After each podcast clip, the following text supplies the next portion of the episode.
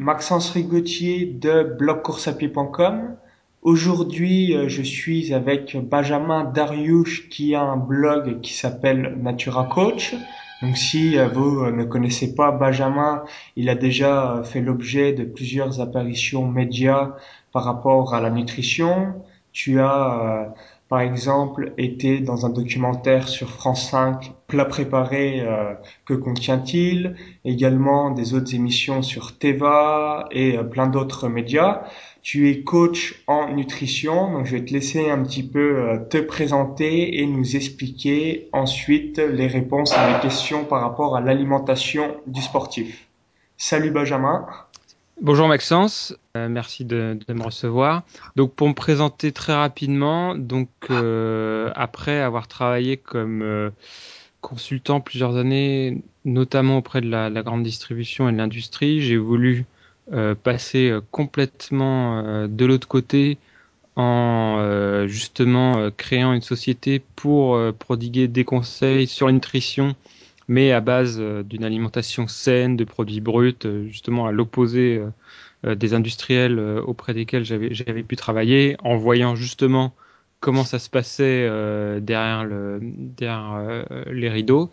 Et le but pour moi de Natura Coach et de tous les services que je peux proposer, c'est d'offrir au plus grand public l'information la plus objective, la plus récente scientifiquement, la plus pointue, et, mais la plus pédagogique et la plus accessible possible pour que chacun puisse devenir acteur de sa santé et faire euh, les meilleurs choix alimentaires par rapport euh, donc à sa santé, à ses objectifs de minceur, de sport, etc.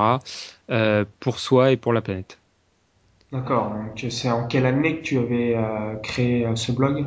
Ça fait, bah, enfin, c'est plus qu'un blog, quoi. C'est pour moi, c'est une plateforme. Il y, a, il y a une partie blog qui me permet de me faire connaître, mais après, j'ai mes programmes en ligne et puis j'ai mes services euh, physiques, quoi, sur Paris. Euh, ça fait trois ans que j'ai créé cette société. D'accord. Bah bon, beau succès là depuis euh, ces trois ans parce que tu es bien développé, hein, tu es de plus en plus connu.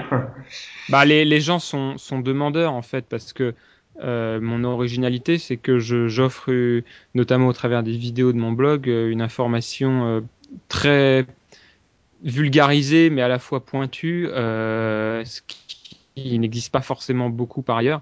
Et ça, les gens sont, sont, très très friands et très demandeurs. En fait, ils veulent, contrairement à ce qu'on pourrait croire, ils veulent comprendre, ils veulent qu'on leur explique pour mieux acheter derrière ensuite. D'accord. Alors ma première question, quelle est la semaine type idéale pour un coureur à pied, un sportif, euh, pour que euh, euh, tout soit réuni en ayant une superbe alimentation, en ayant énormément d'énergie et également si on recherche la performance?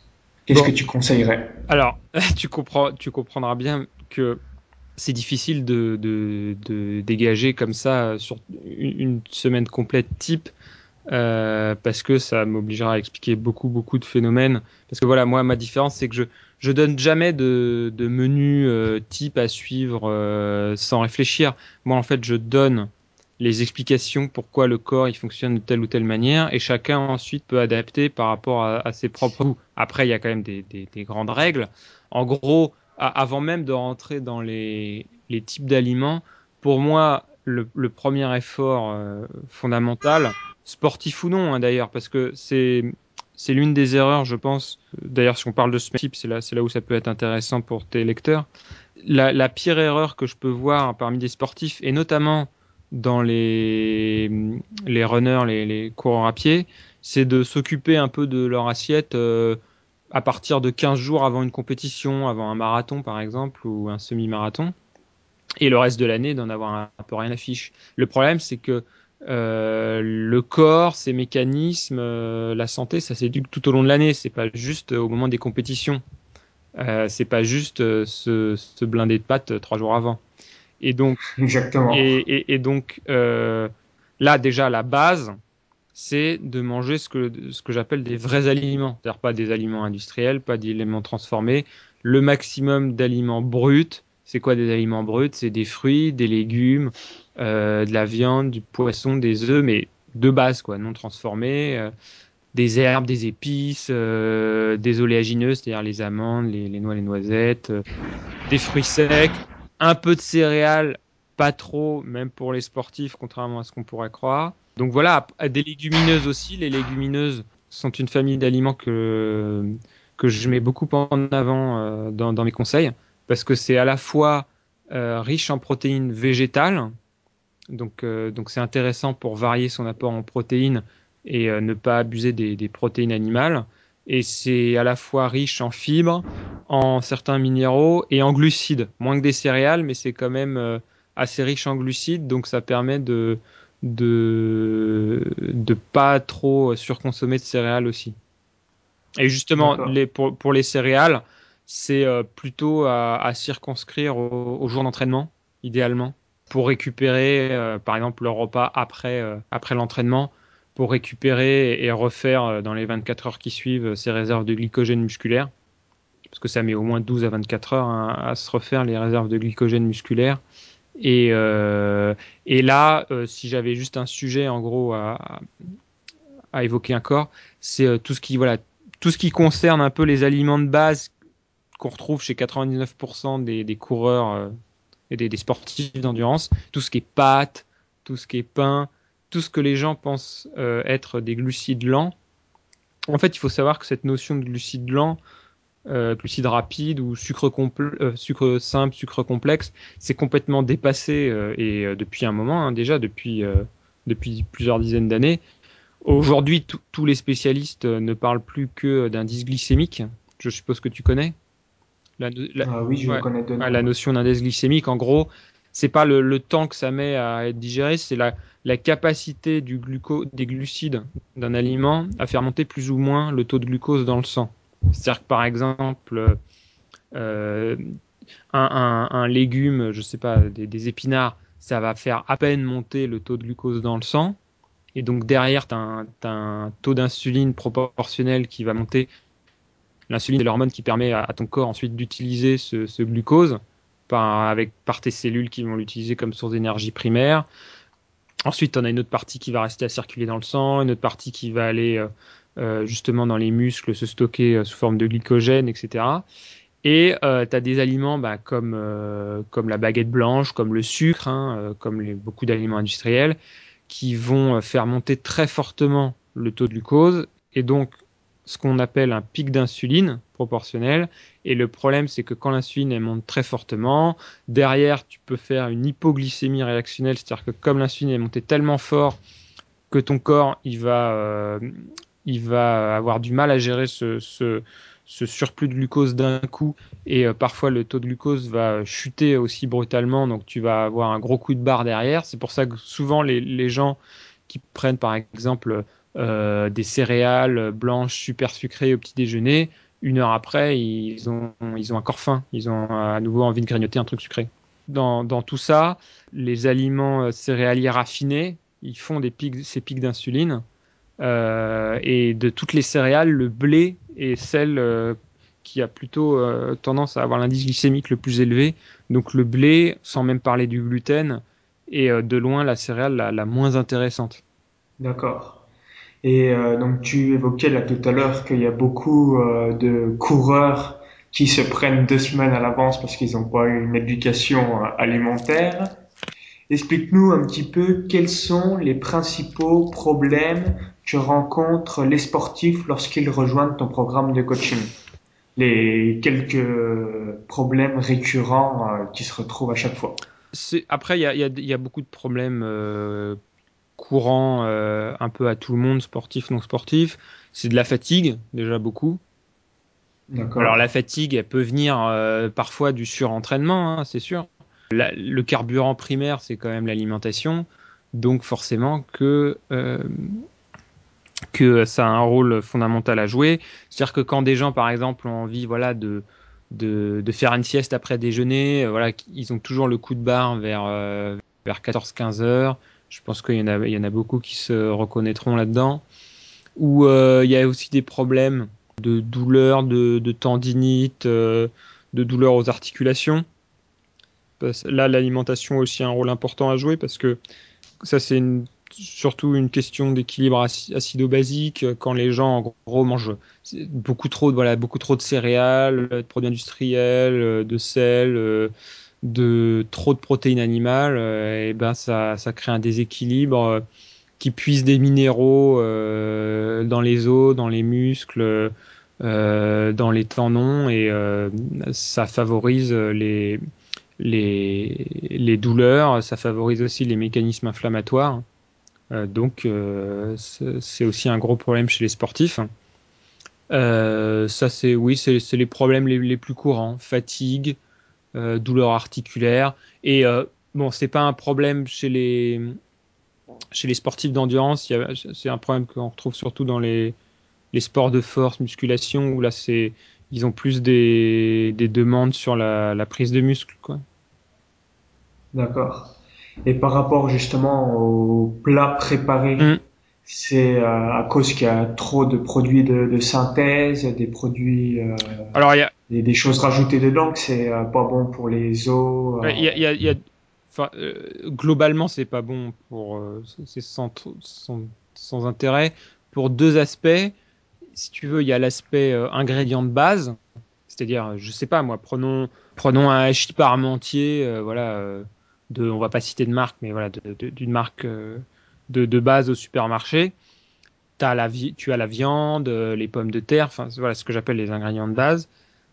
Dans les plats préparés, déjà il n'y a aucune obligation, en tout cas pour le moment, peut-être qu'à suite à l'histoire de la viande de cheval, là, va y avoir une obligation sur l'origine de la viande euh, c'est en discussion, mais bon, pour l'instant, il n'y a aucune obligation d'indiquer la provenance des, des ingrédients. C'est-à-dire, tu ne sais pas d'où vient la viande, d'où vient la pomme de terre, euh, euh de quel pays. Donc ça peut être n'importe où dans le monde. Voilà, euh. alors que euh, quand tu achètes la pomme de terre ou la, la viande de manière brute, là, c'est obligé d'indiquer d'où elle vient.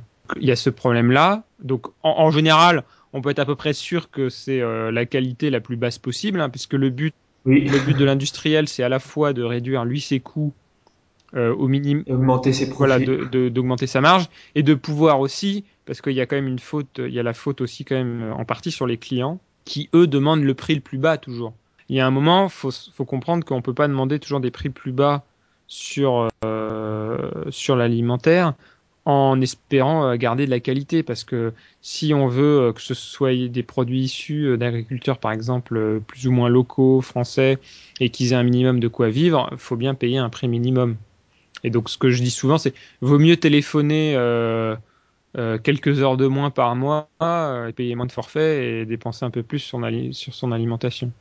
Donc il y a, ce problème des ingrédients de base. Donc si on caricature euh, pour rester sur l'exemple des hachis parmentiers, ça va être euh, euh, bah, des pommes de terre, voilà, les plus ça fait partie des, légumes, les produits le plus industriellement possible, les pommes de terre, donc bourrés de pesticides, de la viande industrielle gavée aux, céréales et aux antibiotiques issus de dont on ne sait quel pays.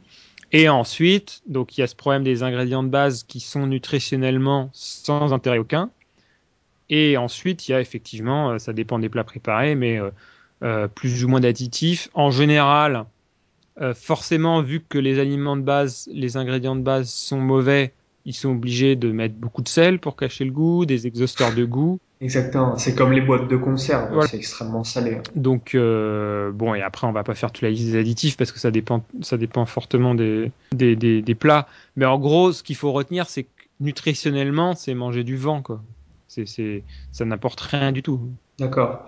Et euh, c'est juste les plats préparés, puisque par exemple, j'ai appris quelque chose, je savais pas du tout qu'on n'avait pas le droit euh, de pas mettre l'origine d'où venait la viande. Il y a énormément euh, d'aliments que c'est comme ça, où on n'est pas obligé de dire bah, d'où provient dans, dans les aliments transformés, le produit final. Dans les, ali dans les aliments transformés, euh, c'est-à-dire voilà, à partir du moment où tu as une liste d'ingrédients avec où c'est un où c'est un mélange quoi, où c'est une sauce, par même euh, même une ratatouille de base. Hein. Euh, si tu achètes une ratatouille euh, dans un pot en boîte de conserve, en, en boîte peut... en verre, euh, avec voilà courgettes, tomates, tout ça, il n'y a pas d'obligation d'indiquer la provenance euh, des légumes. D'accord. Donc euh, forcément, euh, bah, ce qui est logique, hein, c'est moins cher, on gagne du temps, mais la qualité est déplorable par après, corps. Après, tu trouves par exemple, il y a des marques dans, dans, dans, des magasins bio où, où eux, même sur des produits transformés, ils indiquent l'origine, mais ils le font dans une démarche volontaire, c'est pas obligatoire. Une démarche éthique entre guillemets. Oui. D'accord.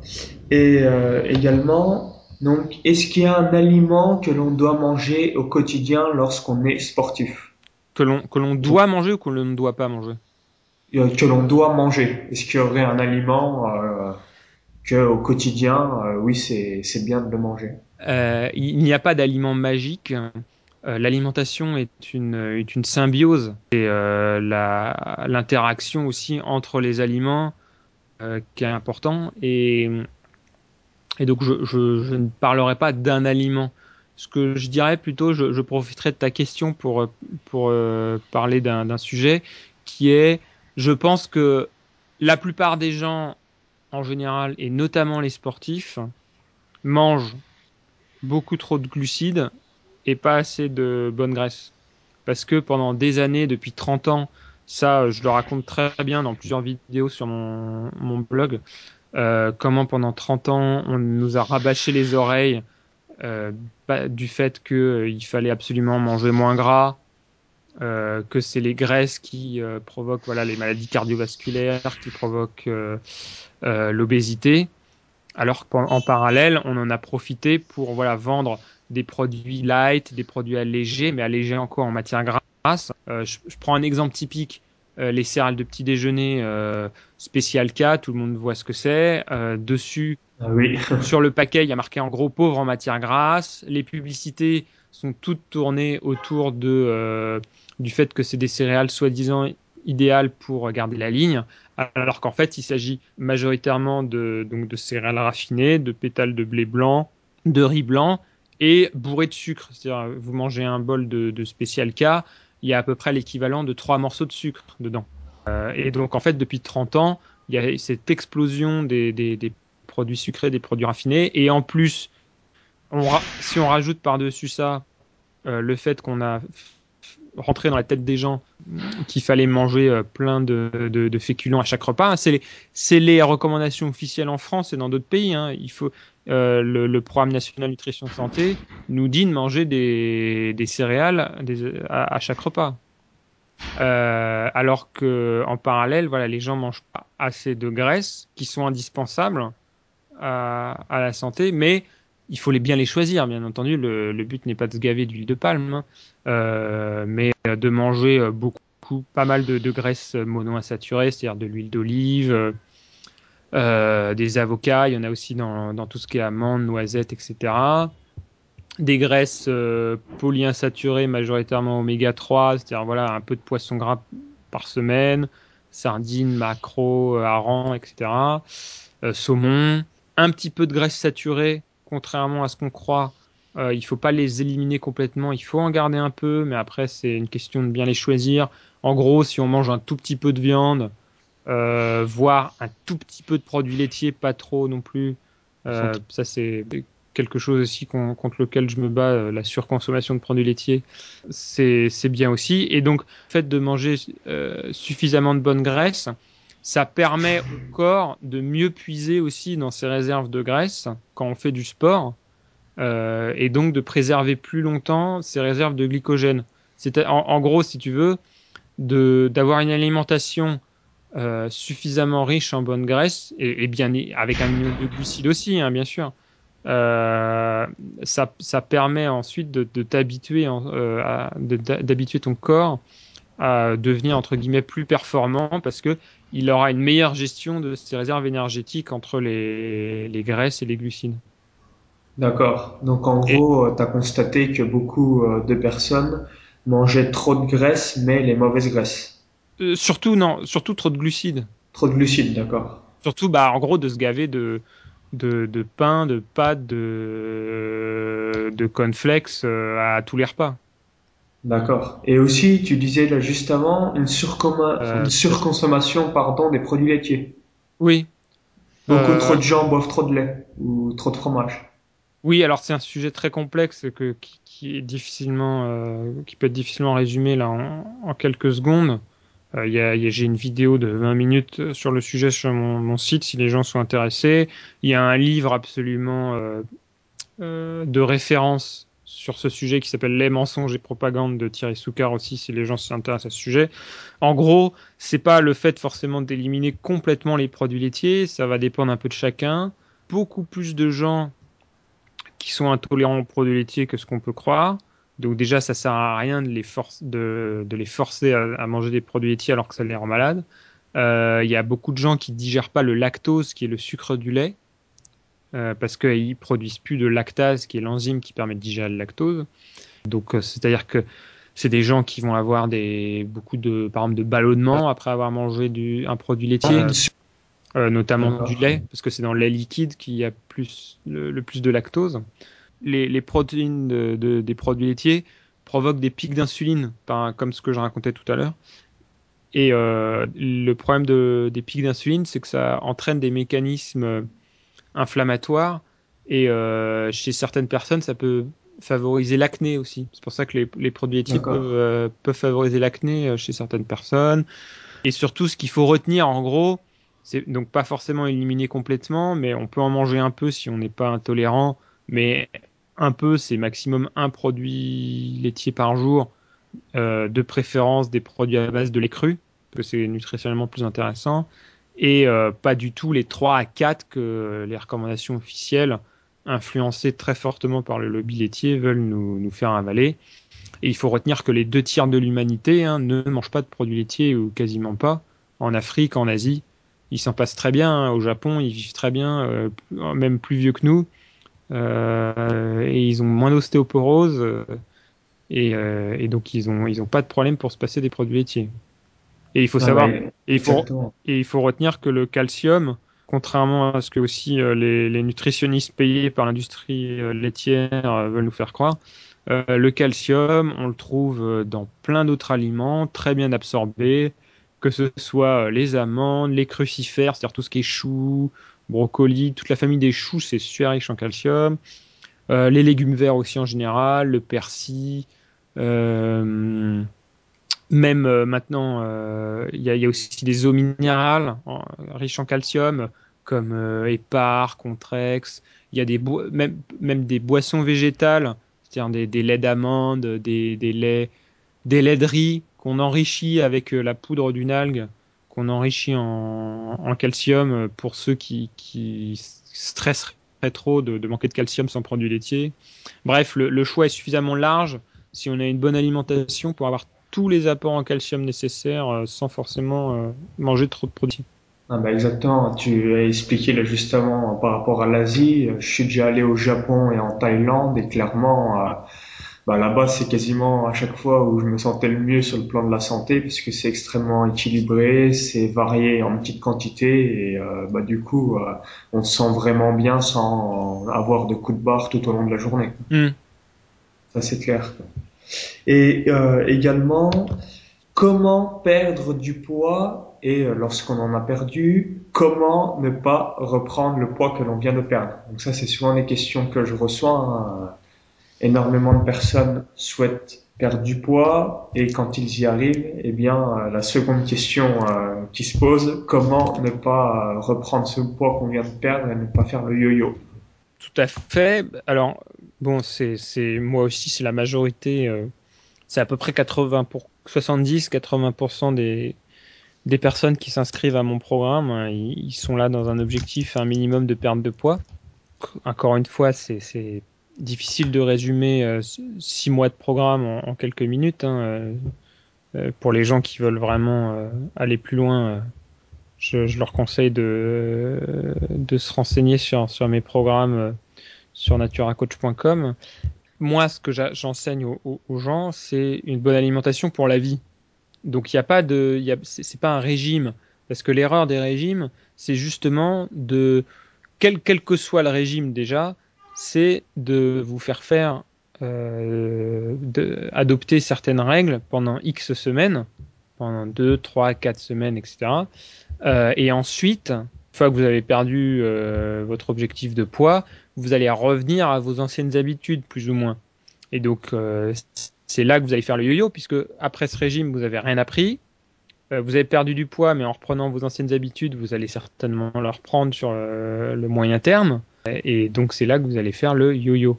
Sans parler du fait que les régimes trop restrictifs peuvent euh, enclencher plusieurs phénomènes, des phénomènes de, frustration, euh, des phénomènes de stockage, parce que il faut quand même pas oublier que beaucoup beaucoup de choses, euh, beaucoup beaucoup de choses, notamment dans l'alimentation, peuvent être expliquées par l'évolution, par les théories de l'évolution. Et il, faut, il, faut, quand même se rappeler que notre organisme, nos ancêtres ont, ont évolué pendant 10 millions d'années dans un univers, dans un milieu où l'alimentation n'était pas à profusion, où il y avait des périodes euh, de, disette, euh, de famine, etc. Et donc on a des mécanismes de stockage assez forts, justement pour euh, nous permettre de, survivre. Hein, quand, en gros, si je caricature, quand on vivait au milieu voilà, de la savane ou quand on était à l'époque des hommes préhistoriques. Et euh, le fait donc de se priver euh, énormément d'un coup, ça peut déclencher ces mécanismes de stockage. Le fait que notre corps va s'habituer à fonctionner sur moins de calories. Et, et, donc forcément, si on se remet à manger plus après, comme le corps a, a diminué son métabolisme de base, et eh ben cet apport, même si on mange exactement comme avant, le fait d'avoir diminué son métabolisme de base en, en diminuant euh, ses rations pendant quelques semaines, et ben c'est ça qui va favoriser plus facilement la, prise de poids. D'accord. Bah, il suffit de se poser euh, une question. Hein, généralement, euh, quand on habite dans une grande ville, dites-vous combien de mètres je dois faire pour satisfaire le mot euh, j'ai faim entre, bah, par exemple, les restaurants, entre les différents magasins, entre également les petits euh, poteaux où on voit KitKat, Mars entre les boulangeries, les pâtisseries, etc. Généralement, euh, en marchant 40, tous les 40-50 mètres, on a quelque chose qui satisfait le mot j'ai faim, alors que il y a des siècles ou des milliers d'années, bah pour obtenir 1000 calories ou 2000 calories, fallait aller chasser, c'était compliqué. Donc forcément avec l'évolution euh, de l'être humain, euh, c'est beaucoup euh, plus difficile. on est dans, une, dans un confort et une facilité incroyable qui bah, nous permet de manger à notre faim sans aucun souci. Voilà. C'est pour ça qu'on qu'on est un peu plus gros que nos ancêtres. bah même beaucoup plus gros. beaucoup plus gros, ouais, ça c'est clair. L'obésité était quelque chose de plus ou moins inexistant, hein. Euh, dans le passé. Euh, aujourd'hui, il faut savoir qu'un Français sur deux est soit en surpoids, soit obèse. Hein. Un, Français sur deux, un, alors un, adulte français, oui. Euh, c'est-à-dire en gros, presque, on approche, je pense, des 35% de personnes en surpoids et euh, on doit être autour de, je j'ai plus le chiffre en tête, à peu près en 12-13% d'obésité, quelque chose comme ça. Donc, euh, donc quasiment un adulte sur deux est, en surpoids ou obèse. On est loin encore des 30% de surpoids et 30% d'obèse des États-Unis, mais euh, on est sur une courbe qui progresse. Malheureusement, on, s'inspire aussi de leur business model concernant la, la malnutrition, malheureusement. Et ces chiffres, ils ont lieu par rapport à l'indice de masse corporelle. Oui, alors. C'est-à-dire où c'est supérieur à 25. Oui, oui, oui. Euh, c'est pas le, c'est pas l'outil le plus pertinent, mais euh, au niveau des statistiques euh, de sur des, des, grandes populations, on se doute bien quand même que majoritairement, c'est pas des gens qui ont 10 kilos de muscles dans les personnes qui ont un IMC élevé. Donc c'est en général les gens qui sont en surpoids donc ça, ça, ça renseigne quand même pas mal. D'accord. Donc juste pour rappel, pour les personnes qui euh, souhaitent calculer euh, leur IMC, c'est euh, le poids divisé par la taille au carré. C'est ça. comme ça, bah, si vous êtes en inférieur à 15, logiquement anorexique, entre 15 et 20 maigre, 20 et 25 normal, 25 et 30 surcharge pondérale et plus de 30 obèse. C'est à peu près les fonctions de base. à peu près. Oui. Et également, que penses-tu des barres énergétiques, les gels marathons, les euh, boissons d'après-course pour les coureurs? Est-ce utile ou c'est juste du marketing pour les runners? Beaucoup de marketing. hein. Il y, a- il y a plusieurs problèmes. Déjà, ça dépend du type de course. hein. Il n'y a pas grand On va dire euh, semi-marathon et marathon principalement, parce que 10 km même ou même euh, semi-marathon, euh, à moins euh, qu'on court à deux à l'heure, il n'y a pas vraiment le temps de refaire des, des réserves. Et le semi-marathon, il faut juste boire euh, de l'eau à la rigueur avec un peu de, de minéraux, avec un peu de sodium ou de potassium si vraiment on transpire énormément, qui fait 40 degrés. Sur un semi-marathon, il n'y a pas forcément temps d'avoir un réel besoin euh, de, de barres ou de, de gel énergétique. Euh, le, le besoin, il commence vraiment à partir de, de deux heures de course. Euh, parce qu'en gros, donc, euh, tu as des réserves de glucides dans les muscles, qui s'appellent donc, on appelle glycogène musculaire. Tu peux augmenter à la fois avec l'entraînement et à la fois donc en, mangeant un peu plus de glucides les jours précédents, tu peux augmenter ces réserves un petit peu, mais on, estime, hein, même si c'est une moyenne, forcément l'entraînement permet d'augmenter cette durée. On estime que ces, réserves te permettent plus ou moins de, de tenir 90 minutes. C'est pour ça aussi qu'on parle, quand on parle en fait du mur du marathon, du fameux mur du marathon, c'est en partie ça. C'est-à-dire, euh, c'est quand on a complètement épuisé les réserves de glycogène et que le corps il est obligé de passer complètement euh, les lipides, les graisses comme source d'énergie. Et le problème des graisses, c'est qu'elles sont plus longues à oxyder, à, utiliser. Donc c'est pour ça qu'on a l'impression d'avoir un énorme coup de barre. Le, problème des, déjà des barres à mâcher, à mastiquer, c'est qu'il y a un temps de digestion. Donc euh, le temps que ce soit digéré, puis assimilé, euh, puis euh, transformé en glucose, il peut y avoir un, moment. Le problème de beaucoup de boissons et de gels, c'est qu'ils sont aussi riches en fructose. Le fructose est pas du tout le glucide le plus intéressant par rapport au, au sport d'endurance. Pourquoi? Parce que le fructose, il doit être transformé par le foie en glucose avant de pouvoir donc être utilisé par ton corps. Donc il y a, un mécanisme euh, euh, qui augmente le, délai d'utilisation et en plus quand on fait du sport, notre système digestif est assez sensible parce que tout le sang est redirigé vers les, organes euh, les plus importants, vers le cœur, vers le cerveau, vers les muscles.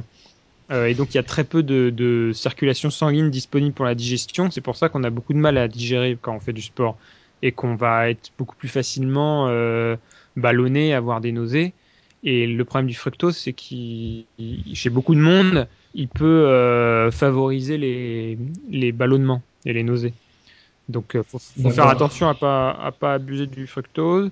Pareil, le sucre, le sucre blanc de base, qui peut être dans beaucoup de beaucoup de barres énergétiques, c'est pas non plus très intéressant. C'est en partie du glucose, en partie du fructose, hein, le, le saccharose. Euh, en fait, il faut les, glucides les plus intéressants dans les, boissons pour sportifs, c'est euh, plutôt euh, des choses comme la maltodextrine des, sucres qui peuvent, des glucides qui peuvent être très rapidement digérés, avec un indice glycémique élevé, où c'est le seul moment où on peut sans problème incorporer des, produits avec un, indice glycémique élevé.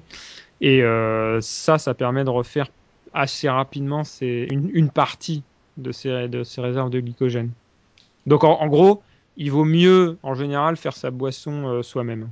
En tout cas, moi, ça. moi, dans mes programmes, j'a- j'apprends justement euh, tous les besoins, euh, tous les différents, toutes les différentes briques nécessaires et, et chacun peut créer euh, sa propre boisson.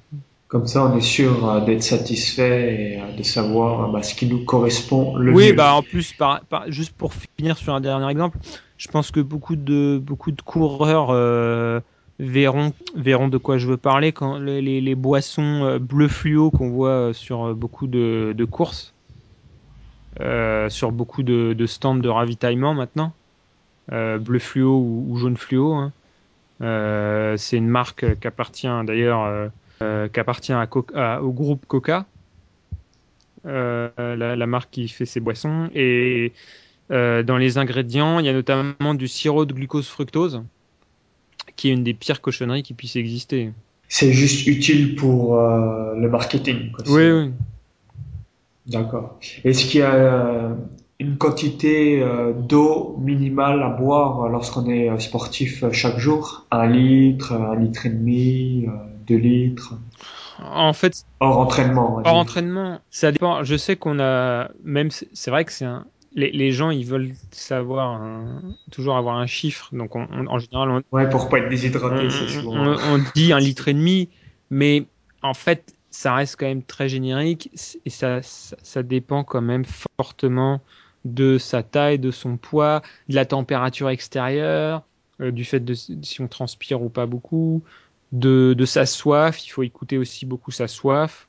Il faut pas non plus euh, s'étouffer en buvant un litre d'eau si on n'a pas du tout soif. Euh, donc, on revient toujours au même, comme pour l'alimentation, à apprendre à, écouter son corps, à s'écouter.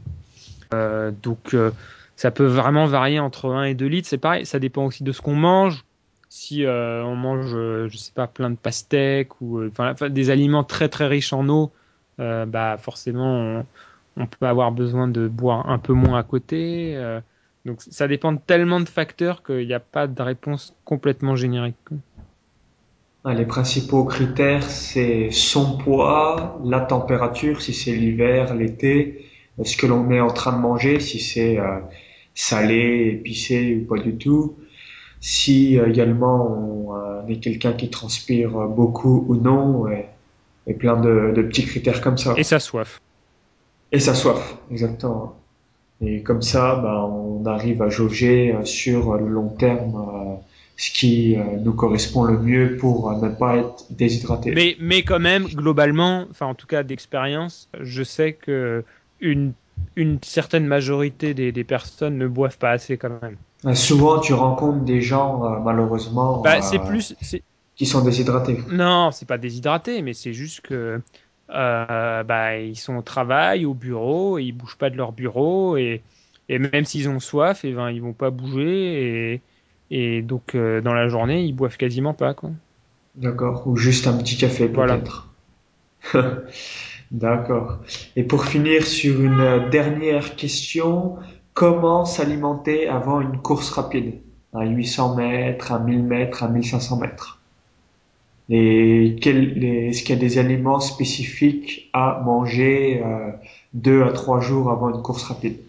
Euh, Avant une course rapide, non, mais il n'y a pas forcément besoin de, de faire une surcharge de, de glucides comme pour euh, une compétition d'endurance. Donc euh, là, là c'est vraiment les c'est vraiment les habitudes sur le, le long terme de, des derniers mois qui, qui, feront la plus grosse différence. Hein. C'est la qualité de, son alimentation de, depuis plusieurs mois euh, qui permettra de, faire le plus de différence. Donc je, je préfère pas. Euh, on peut à 1500 mètres, oui, on peut manger euh, la veille, euh, voilà, un peu plus de de, bons glucides, un, à la rigueur, un peu de riz ou des patates douces, ce genre de choses, mais euh, mais euh, je préfère pas parler de, de repas spécifiques. Euh, je préfère vraiment insister plus sur les, les, les, les habitudes des dernières semaines. D'accord. Bah, de toute façon, c'est en ayant une bonne éducation alimentaire au quotidien que les résultats ont lieu sur le long terme. Oui, surtout. Tout ce qui a lieu en 30 jours ou 60 jours, malheureusement, le court terme, bah, ça va pas vous amener à grand chose euh, dans le futur. Oui, surtout que je, je voudrais euh, euh, insister sur un dernier point, c'est que euh, les, sportifs, voilà, ils peuvent avoir beaucoup de problèmes, euh, plus que les autres personnes, notamment le fait de faire du sport. Ça fragilise le, système immunitaire pendant les heures qui suivent l'entraînement. Et c'est pour ça que notamment les sportifs ont beaucoup plus que la moyenne des problèmes ORL des problèmes euh, voilà de, de rhume, de d'état de, grippaux et donc ils, ils doivent euh, fortement faire attention à, à ça et c'est une alimentation adaptée qui permet aussi d'avoir un, un, bon un bon système immunitaire. Donc il y a tout ce que je, ce dont je parlais au début de tous les de, de, du fait de faire du sport, de, de faire beaucoup d'efforts sur ses articulations qui peuvent donc favoriser les problèmes articulaires, donc euh, une bonne alimentation anti-inflammatoire aussi aide beaucoup. Les problèmes de digestion, aussi bien la population en général, hein, euh, euh, une immense, un, très grand nombre euh, de personnes ont des problèmes de digestion, des ballonnements, voilà, diarrhée, constipation, tout ce qu'on veut. pour beaucoup de personnes, finalement, acceptent de vivre avec ça en pensant que bah, c'est plus ou moins normal, alors que non, c'est pas normal. si on a une bonne digestion, on ne doit pas avoir de problème, ça doit être indolore. Euh, et, et, comme faire du sport, je le disais tout à l'heure, peut augmenter les problèmes digestifs, notamment parce que ça augmente la perméabilité intestinale. Donc, euh, c'est encore une fois une des raisons pour lesquelles les sportifs doivent faire encore plus attention à leur, alimentation. Pour euh, avoir une digestion qui soit assez saine, également essayer de manger euh, doucement, même si on est dans une société où on n'a pas le temps eh bien, l'idéal, c'est de prendre quand même le temps pour mâcher et euh, digérer les aliments que l'on mange. Si on mange en 10-15 minutes, malheureusement, ça favorise aussi bah, le mal de ventre, les problèmes gastriques, etc. Ah bah la, la, la mastication, c'est la base, hein, de toute manière. Cette base-là, malheureusement, beaucoup, beaucoup de personnes n'y prêtent pas attention par souci bah, d'être dans la société ou où on n'a pas le temps, quoi, entre guillemets. Mm. Ok, bah en tout cas, euh, merci euh, pour euh, tes précieux conseils pour cette interview. N'hésitez pas à voir les vidéos, les conseils de Benjamin sur son site naturacoach.com. Oui, c'est ça. Page Facebook, donc facebook.com slash naturacoach. Euh, bah, la chaîne YouTube, on retrouve aussi tous mes, mes toutes mes vidéos euh, youtube.com euh, slash naturacoach et programme en ligne, euh, donc euh, programme-naturacoach.com. Et concernant tes ateliers sur Paris, c'est juste quelques fois par an Non, non. Si des personnes non, non, sont intéressées. Des, tous les renseignements sont sur naturacoach.com. C'est individuel, c'est en gros, c'est sur rendez-vous. Et la, la grande originalité, c'est que euh, en plus de tout ce qui est explication théorique, euh, j'accompagne aussi ensuite les gens au supermarché puis en magasin bio pour leur apprendre à lire les étiquettes et choisir les meilleurs produits. Euh, il y a tout cet aspect pratique aussi euh, euh, dont je suis un peu le seul à, à parler, qui est fondamental pour que la bonne alimentation devienne une, une réalité quotidienne. D'accord, pour mettre en place dans son esprit les bonnes habitudes pour le futur et pas que ça soit juste sur le court terme pendant le programme du coaching. Voilà. Ok, bah merci une nouvelle fois et à bientôt sur ton site naturacoach.com. Merci Maxence. À bientôt. À bientôt. Si l'interview vous a plu, partagez-la sur Facebook, Twitter, Google+. Également, si vous avez des questions par rapport à la nutrition, n'hésitez pas à poser toutes vos questions, vos interrogations par rapport à cette thématique dans les commentaires juste en dessous. Pour ma part, je vous dis à très vite pour de nouvelles vidéos de course à pied. C'était Maxence Rigotier de blogcourseapied.com. À bientôt!